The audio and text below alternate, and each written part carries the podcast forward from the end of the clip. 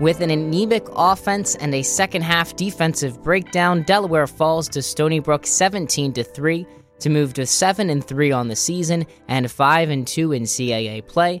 With one game to go, the stage is set for either a triumph to push the Blue Hens to the FCS playoffs for the first time since 2010, or a collapse of epic proportions and a second straight defeat in the final game of the season against Villanova. Welcome to the Delaware Football Roundup by WVUD Sports.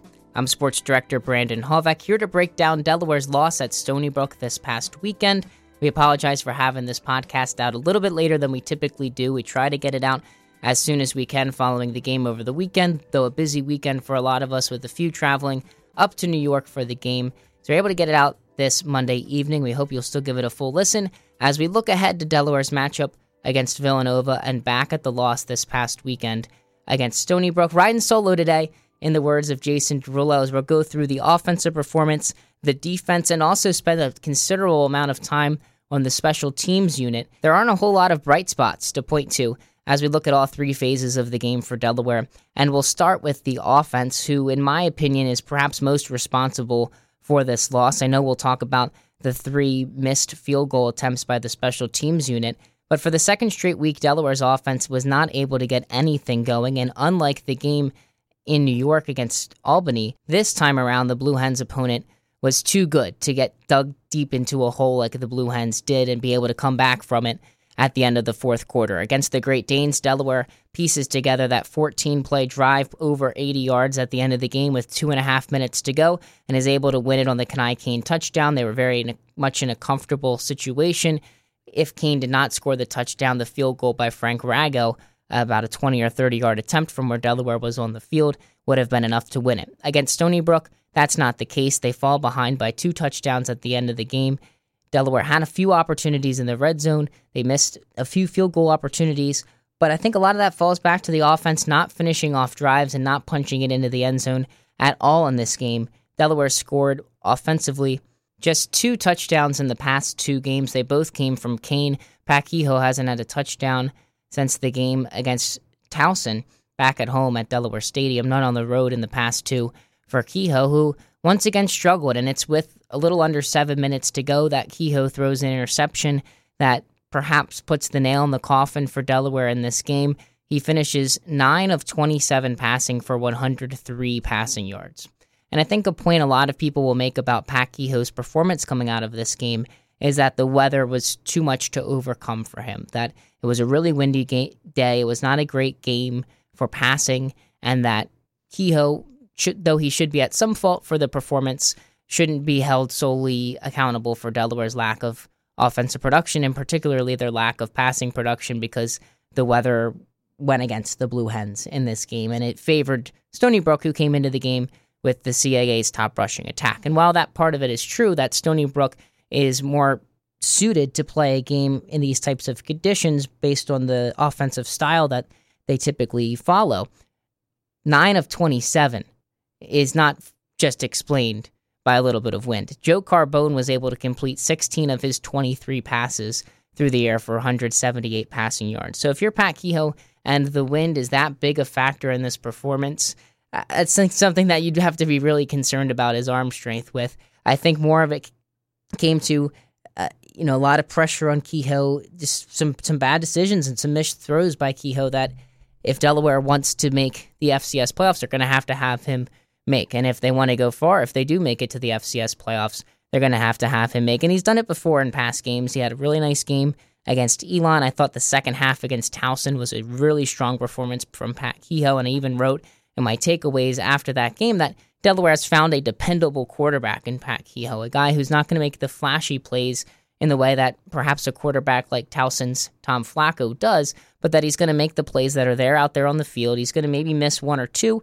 but it'll be enough for an offense to win a football game with the type of defense that Delaware has. And that's been the point that we've made for these Blue Hens through the past two or three seasons when they've had 70 yard passing performances time and time again from players like JP Caruso and Joe Walker that all that the Blue Hens needed was a quarterback who could manage the game and make the plays that were out there on the field. It seemed like Pat Kehoe was that guy, and I do still think he is, But a performance like this reminds you a whole lot of the performances of guys like Caruso and Walker in seasons past. Last year, Delaware averaged a little bit more than this game. They averaged about 120 passing yards per game. In the season before that, the Blue Hens averaged less than 100. So it was more of a Caruso or Walker performance for Kehoe than what we've become accustomed to seeing from Pat. It's an area that Delaware absolutely has to improve in if they're going to come away victorious this coming weekend against Villanova. On the ground, it was a decent performance for Delaware, but not their best by any means. They did get Dejoun Lee going a little bit in the third quarter. He leads all Blue Hens carriers with 15 attempts for 71 yards. Kani Kane, just eight carries in this game for 30 yards. Given the conditions, you'd think it would be more of a game to pound the football with Kani Kane. He was slow to get going early on. I guess they found a little bit more of a hot hand in Dejoun Lee and he continued on as Delaware's lead back through most of this game, though I would have liked to see probably a little bit more of Kani Kane, who had the big game against Elon and was able to put that game on ice for the Blue Hens with a powerful performance in the fourth quarter and had performed better last week in the game against Albany, finishing off that game with the touchdown drive at the end and scoring two for the Blue Hens. Moving to the receivers, like with Kehoe, not a whole lot going for them. Charles Scarff leads all Delaware target grabbers with five catches for 43 receiving yards. Not his biggest game, but he continues to make plays that show you that he probably is worthy of some of the NFL consideration that he's starting to gather, starting to see a little bit more online about him as an NFL draft pick or getting maybe an undrafted roster invite this coming year. And I think that'd certainly be warranted. He's been an awesome red zone target for Pat Kehoe through the whole season. You start to see him working those out routes to the sidelines and getting a lot of separation at this point in the season. He did it a few more times in this game against the Seawolves, picking up first downs in some fairly big spots for the Blue Hens, and again leading the way with five receptions. No other Blue Hens receiver had more than one in this game. No touchdowns for Scarff, so he remains one shy of the Delaware single season records for most touchdown receptions by a tight end, and one shy of the Delaware record for most receiving touchdowns by a tight end in a career. So that's something to watch out for this coming weekend against Villanova. Can Scarff get to that point? Delaware does have a history of tight ends making it to the NFL, most recently with Nick Boyle, who's currently a tight end with the Baltimore Ravens. It'd be interesting and fun to see Charles Scarff perhaps join that list, and we'll see what type of attention he gets through the NFL draft process over the winter and into the spring. He certainly has the body of an NFL tight end his speed was a concern with me the past couple of seasons, but it seems he's getting enough separation in matchups against safeties and linebackers this season to be pretty darn effective at this level. And the size and the strength going up and catching balls, a couple in the corner at Delaware Stadium the past couple of weeks has been really impressive to watch and does remind you of some of the bigger pass catching tight ends that we've seen be very successful and be tools for offenses, not just guys who can block and catch an occasional pass, but guys who create mismatches for NFL offenses. And that's what Charles Scarff has been able to do here for Delaware, and perhaps what he could do at the next level. Vinny Papale gets a catch late to continue his streak of having a catch in every single game this season for Delaware, but throughout most of it was kind of a non factor, really didn't play a role in this one. They try to get the ball to Joe Walker a little bit. He finishes with one catch for 14 yards as well.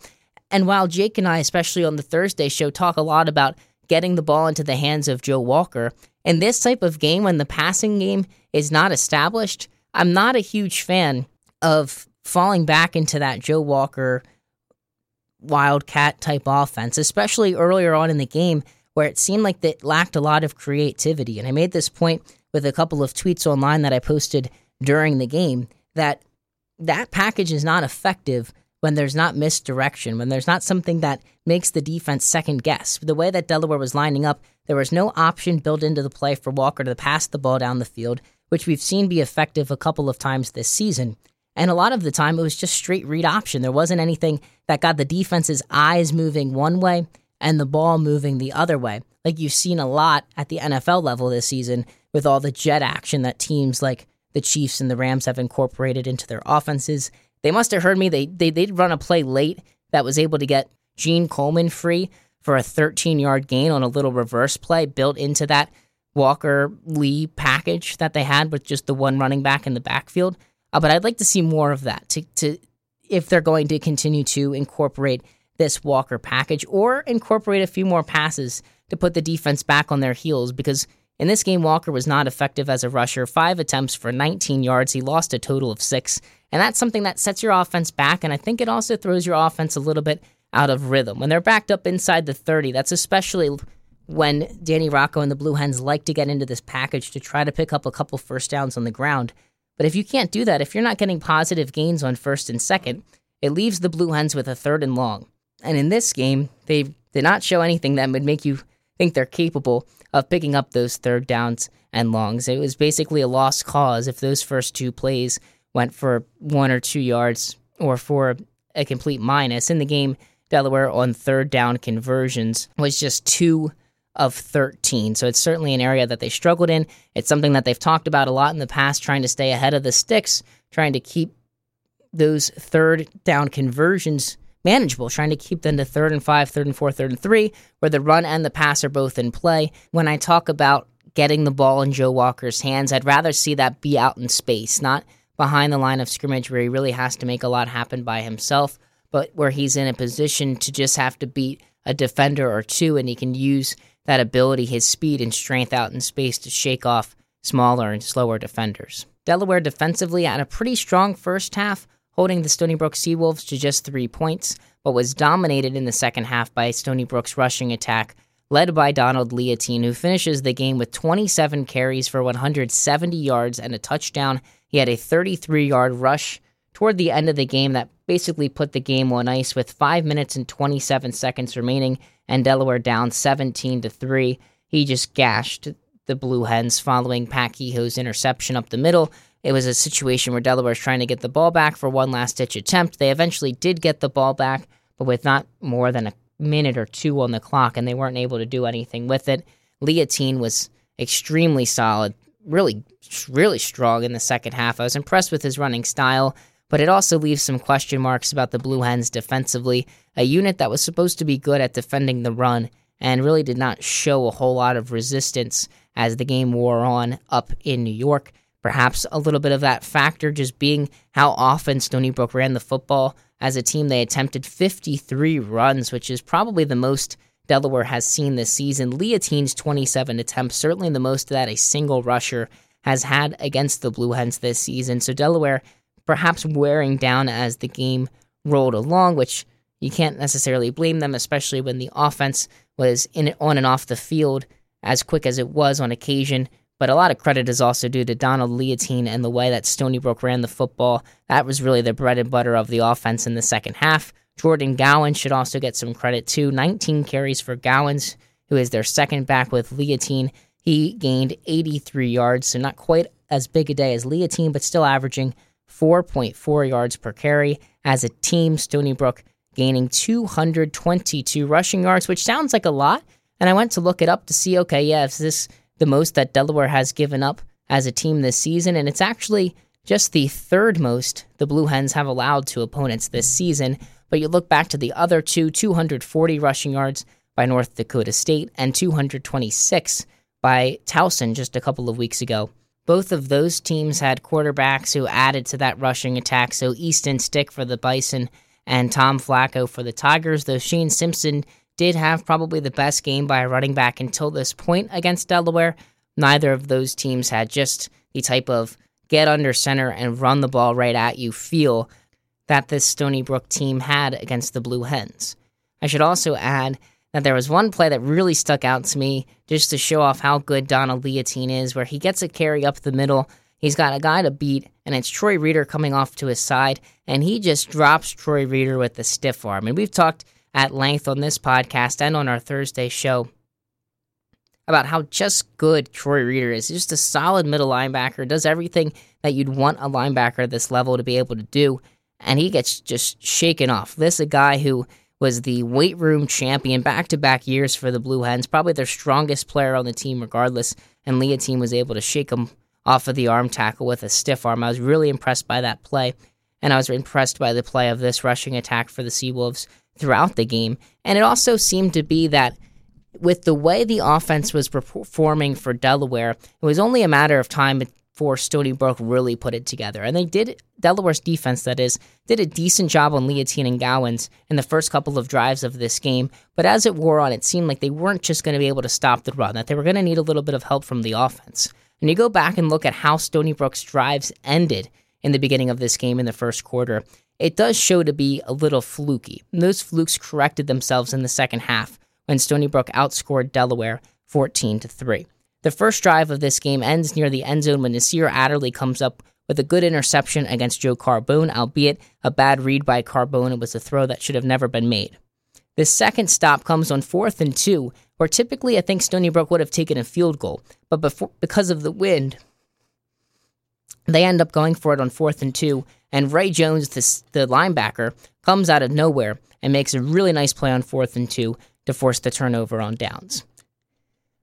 On third down, on the third drive of the game for Stony Brook, the snap goes over the quarterback Carbone's head, and it forces a fourth and 22, which of course, this isn't the Eagles. It was it was converted unsuccessfully after the snap forced the fourth and long, and then the fourth drive of the game for Stony Brook ends in the backfield where they fumble the football, and Colby Reeder's able to come up with it for the Blue Hens. So those types of things, you know, Stony Brook's moving the ball. They're actually making some throws on second and third down at the beginning of the game to move the ball against the Blue Hens defense, but they get those couple of things to go their way, and Delaware wasn't fully able to take advantage of them. So it just felt like a matter of time before Liotine and Gowins got going downhill and took the game over for Stony Brook, and that's exactly what happened late in the second half. And that brings us to special teams and the missed opportunities in this game for the Blue Hens. I said it in the offense portion of the show that Delaware was unable to take advantage of opportunities especially those set up by the defense, by the fourth and two turnover on downs, by the Colby Reeder fumble recovery, and by the Nasir Adderley interception.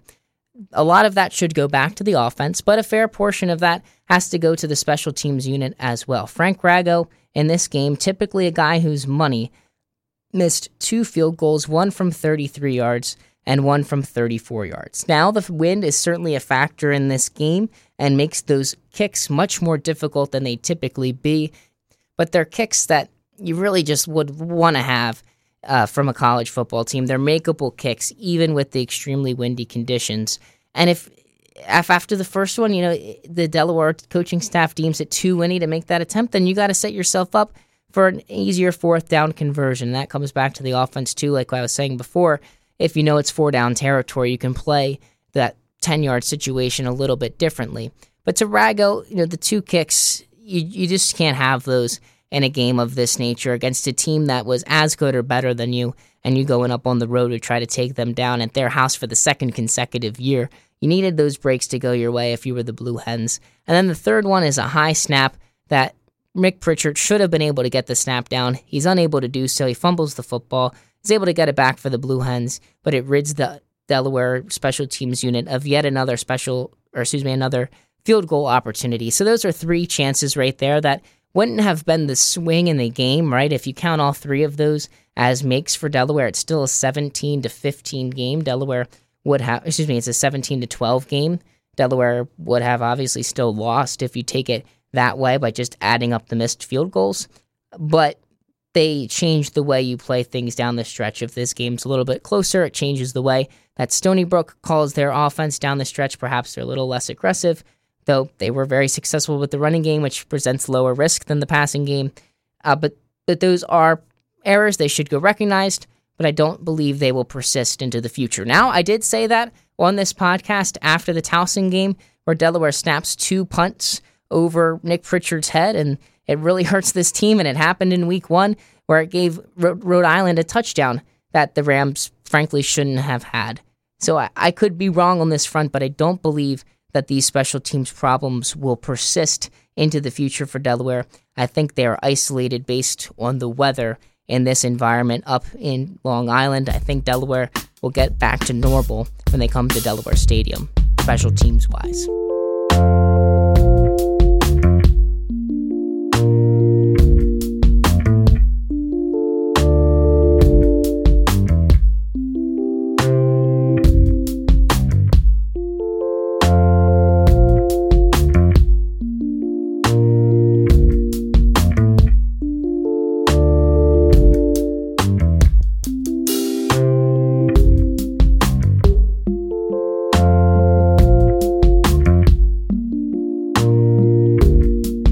Now comes Villanova. Delaware at 7 and 3 on the season and 5 and 2 in CAA is back with the pack in the CAA standings. They're tied with James Madison, Stony Brook, and Towson at that record. Elon has one less win, and Maine has one more win. No team has solidified their playoff standing yet, though the Black Bears, because they won last week against Richmond and Delaware lost, has the best chance to win the CAA championship.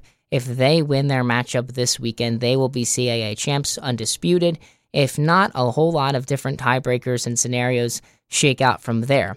If you're the Blue Hens, the scenario is win this game this weekend, and your chances are almost 100% to make the FCS playoffs for the first time since 2010. Since 2013, when the FCS playoffs moved to their current 24 team format, no team from the CAA has been left out of the tournament with a record of eight wins overall and six wins in conference play. It's been that way for much of this decade as the CAA consistently has three or four teams in the tournament. Here's Danny Rocco talking about that very magic number. Um, I do think there's a reality that there will be teams in this league that will participate in the FCS playoffs with uh, seven wins.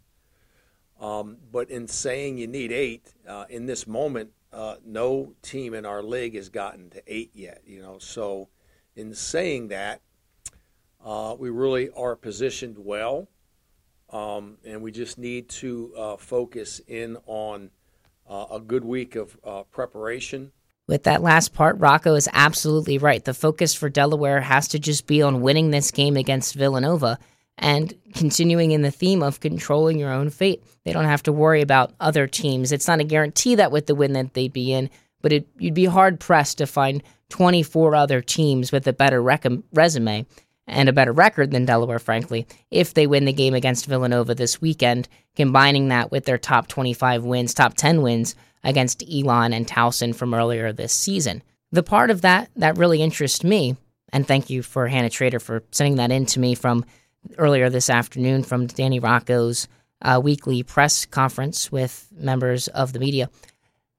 The part that really interests me from all of that is Rocco's belief that a seven win team will make it into the FCS playoffs from the CAA. And I think that part of it you have to throw in there if you're Rocco to try to keep your team's morals up. You, you know, if they lose this game, you don't want them to consider themselves completely out. You have to still be prepared to play a game the next weekend. And we saw last year in a very, very similar scenario Delaware with seven wins overall and five wins in CAA play heading into the final week of the season.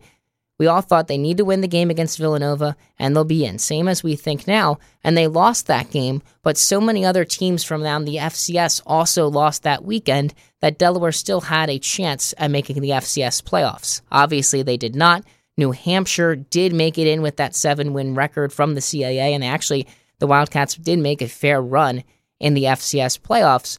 But we expected, okay, New Hampshire is going to win, Delaware is going to win their games against Albany and Villanova, respectively. How does that shake out? How does it shake, shake out with the rest of the FCS? It wasn't that way. And a similar thing could happen this weekend, though the expectations for me with how many teams right now have six wins in CAA play. You can list them out Maine, Delaware, Stony Brook, James Madison, Towson, and Villanova possibly could get there. With that many teams in the running, I think you would be hard pressed to make the FCS playoffs and make a case for yourself with seven wins overall and five in CAA play, especially when those losses, two of them for Delaware, would have been against non playoff teams in Rhode Island week one and Villanova in the final week of the season. So the recipe for Delaware is to win the game against Villanova and try to get in to the FCS playoffs, likely as an at large bid, though they do have a couple scenarios where they could still be the CAA champion. All that the Blue Hens can worry about, as Rocco said, is their preparation for this weekend's game against Villanova. And despite what the records might indicate, I think this is a very evenly matched game for the Blue Hens to come into at Delaware Stadium this weekend. I think Delaware is a little bit worse than its seven win and five win CAA record would indicate. And I think Villanova is a little bit better than its four win overall and one win in CAA play record would indicate. The Wildcats have their starting quarterback, Zach Bednarczyk, excuse me, Bednarczyk is back for the Wildcats, who had missed a lot of time in last year's season and allowed that year to spiral out of control, and similarly lost a lot of time this season when Villanova went on a four game midseason losing streak. Now they've won one of their last two. They scored 45 in a victory on November 3rd at Richmond. They scored just 17 last week in a 24 17 loss against William and Mary. But in that game, Villanova did turn the ball over three times. So to only lose a game by a touchdown with a minus three turnover margin, it's not the most impressive thing in the world. And I'm not painting Villanova as this playoff contender all of a sudden. They're not as good as the Stony Brook team that just beat Delaware this past weekend, but I think they're a little bit better than the typical one win CAA team is. And you can look back just two weeks ago to a game against Albany that Delaware very well could have lost. The Great Danes came into that game in a similar spot in the CAA standings to Villanova, actually a little bit worse with zero CAA wins. And they very well could have beat Delaware. They were two and a half minutes from coming away with a 16 to 15 win against the Blue Hens. So anything can happen this weekend. Villanova is playing carefree. They have no pressure on them. All that this game is for is for pride for them and to play spoiler against one of their biggest rivals yet again. For Delaware, the pressure is on. This game is a do or die. It is a break the program record playoff drought, right? And keep with the expectations that grew onto this team, that latched onto this team with the five game winning streak at the middle of the season and the big win on homecoming weekend last time they were at Delaware Stadium against Towson. It's to live up to those expectations or to the downside if you lose this game, and that's why the pressure is on, is another epic collapse and perhaps an even more epic collapse than it was a season ago because this is now the second straight season we'd be seeing this. The stage is set. Delaware these past two weeks has not looked like a playoff football team. And I know they're capable of playing like one because we saw it for four straight weeks before the game against Albany. But if they come out and the offensive concerns are not addressed, if they can't establish the run, which they've struggled with all season long, if Pat Kehoe looks more like JP Caruso than Pat Kehoe, this team could be in for some problems. I'm not going to make a prediction here. There's a lot to still look into between this Delaware and Villanova matchup, and it will definitely be a close game. It'll be a fun one at Delaware Stadium. Not everything is the same, but there's enough the same that makes this feel eerily similar to last year's end of season scenario. It makes you feel like Delaware could be in for a similarly epic collapse. Here's Danny Rocco talking about the differences between last year's team and situation and this year's team. Uh, I think there's a lot of things that are really ascending, you know, and um, allowing us uh, to feel like this is a different team. This is a different season, obviously, a different year. Uh, and we should be confident that we can work towards a different outcome. And what it comes to in this game as well is it's a rivalry game. Villanova has won eight of the past nine Battle of the Blues against Delaware. They've dominated this series. This one, even if neither team had a chance of making the playoffs, has importance. And why? There are three reasons why. Danny Rocco lays them out here on how a game like this between Delaware and Villanova becomes a rivalry. For rivalry games, I think there's three things. There could be more things, but there's three things to me that are somewhat relevant in terms of what makes it or substantiates it. And again, I've been fortunate. I've been at Texas, Oklahoma, Texas, Texas A&M, Boston College, Nebraska, Penn State, Pitt, uh, really just to name a few. And I think first of all, there's got to be some element of history. You know, so for there to be an element of history creates a thought, a belief that this has a chance to be a rivalry game. There's some history to it. There's a lot of people that are interested in it. I think a second component quite often is geography you know, and that brings into a lot of different factors. One is it's the same groups of kids that are playing against each other that were recruited together by both schools and quite often played against each other in high school. And then the third one that sometimes gets overlooked is is it a conference game? Because a conference game is always going to take on more meaning and more value as you've seen the landscape of college football change over the years, That's one of the things that's changing. Some traditionally rivalry games have died because schools have moved into other conferences. State Penn State Pitt. So it's no longer as significant in terms of a rivalry. So I do think those three things are, in fact, the geography, the history, and then the conference reality. All right, that's about all the time that I have. Hopefully, you enjoyed that little run through of the offense, the defense, and the special teams in Delaware's 17 3 loss at Stony Brook. There's plenty more to get into with this game between the Blue Hens and the Villanova Wildcats. We'll go a little bit more in depth into the scenarios on how Delaware could not only make the FCS playoffs but become conference champion on our Thursday show, Blue Hen Sports Gauge. So please tune into that, and we'll also break down a little bit more of this matchup between the Wildcats and the Blue Hens, who, as I've outlined here, I believe pose a pretty strong threat to Delaware. I would not be surprised to see Delaware's season end this weekend, but you look back a couple of weeks ago, and it wouldn't have been surprising to see this team make not only the first round of the FCS playoffs, but perhaps make a deep push into December and even January. If you were the Blue Hens, that's the goal. The step in the way, this next step of the process, this weekend's game against Villanova. We'll have coverage of the Villanova Delaware game, the Battle of the Blue, beginning at 11:45 on 91.3 WVUD. Josh Deal and I will be on the call. Delaware in the second straight season battles for a playoff berth against Villanova in the final game of the 2018 regular season. Thank you for listening to the Delaware Football Roundup by WVUD Sports. Talk to you guys next week.